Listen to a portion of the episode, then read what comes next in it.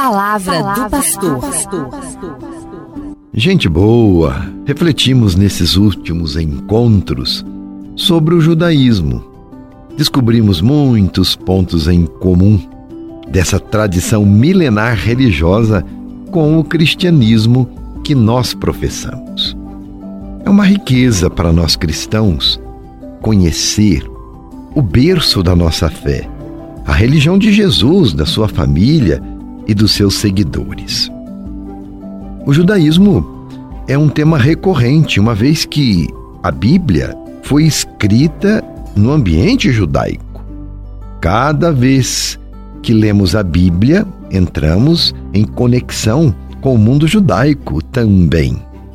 A Bíblia está imersa nesse contexto e nessa tradição.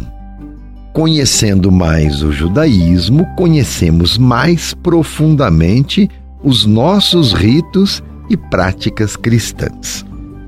São temas enriquecedores, tenho certeza, para você, para a vivência da nossa fé.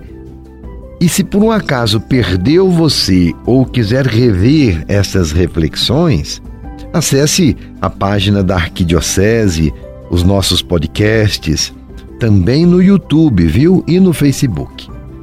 E não esgotamos a reflexão, claro que não, mas refletimos sobre pontos chaves para uma melhor compreensão do judaísmo, do cristianismo e, consequentemente, da nossa Bíblia cristã. Posteriormente, nós ainda vamos refletir sobre outras religiões. Agora estamos no mês vocacional. Mês de agosto é mês vocacional. Tempo em que a igreja reflete sobre as diversas vocações: a vocação sacerdotal, familiar, religiosa, leiga. E durante essa semana, em sintonia com o mês vocacional, a igreja dedica do dia 8 ao dia 14 de agosto a Semana da Família. A família é vocacionada, chamada por Deus para colaborar no seu projeto de amor. E não é da família que surgem as vocações? Por isso, vamos aproveitar a Semana da Família para refletir e rezar sobre a realidade familiar. Todo ano, a igreja, por meio da CNBB e da Pastoral Familiar, pensa um tema especial para a Semana da Família. E neste ano é este o tema: a alegria do amor na família. Sugestivo, na verdade, a alegria do amor na família. E eu pergunto a você como é que vai a sua família? A sua família vive o amor de verdade? Você se sente realizado na vocação matrimonial?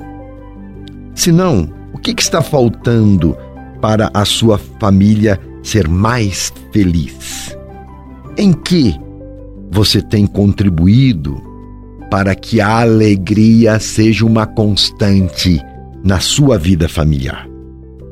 Uma das formas de cultivar a alegria na família é ser uma igreja doméstica, ou seja, uma igreja rezadora em casa, aberta à ação do Espírito Santo. O Espírito é fonte da verdadeira alegria.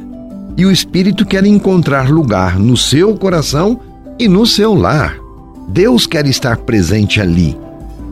E de que forma isso acontece? Um dos meios é através da oração. A ação do Espírito Santo em nós nos vivifica e traz um novo dinamismo para a vivência familiar, traz equilíbrio e por isso é fonte de alegria. E como estamos carentes da paz em família nestes tempos, do equilíbrio e da alegria familiar. Famílias sofrem o luto das perdas dos seus entes queridos. Famílias se encontram fragilizadas por causa da pandemia e das suas consequências, o desemprego, violências domésticas, doenças. Enfim, a família ficou ainda mais fragilizada e vulnerável nestes tempos difíceis que estamos vivendo. Mas não podemos nos esquecer que a nossa fortaleza está em Deus, vem de Deus. E quando falamos de alegria, estamos nos referindo à alegria de sentido para a vida, não é qualquer alegria. Uma alegria que seja capaz de renovar a esperança e de nos reerguer para enfrentarmos os desafios da vida. Falo da alegria plena, perene e não de uma alegria passageira. É nesse sentido que nós vamos refletir nessa semana a alegria do amor na família. Dom Ricardo Hoppers, que é presidente da Comissão Episcopal Pastoral para a Vida em Família da CNBB, diz que é fundamental resgatar o tema da alegria da família. E ele fala assim: queremos falar de uma alegria que brota do coração de cada lar cristão, como fruto do fortalecimento dos vínculos conjugais que unem os filhos, os pais, e estes juntos vencem obstáculos e crises. Por quê? Porque sustentados pela fé. Somente um verdadeiro amor pode trazer a alegria que vem de Deus. Só assim a família vai conseguir abrir as portas da sua casa de modo que a igreja doméstica seja também evangelizadora, quer dizer, em saída, para santificar os seus membros e o mundo.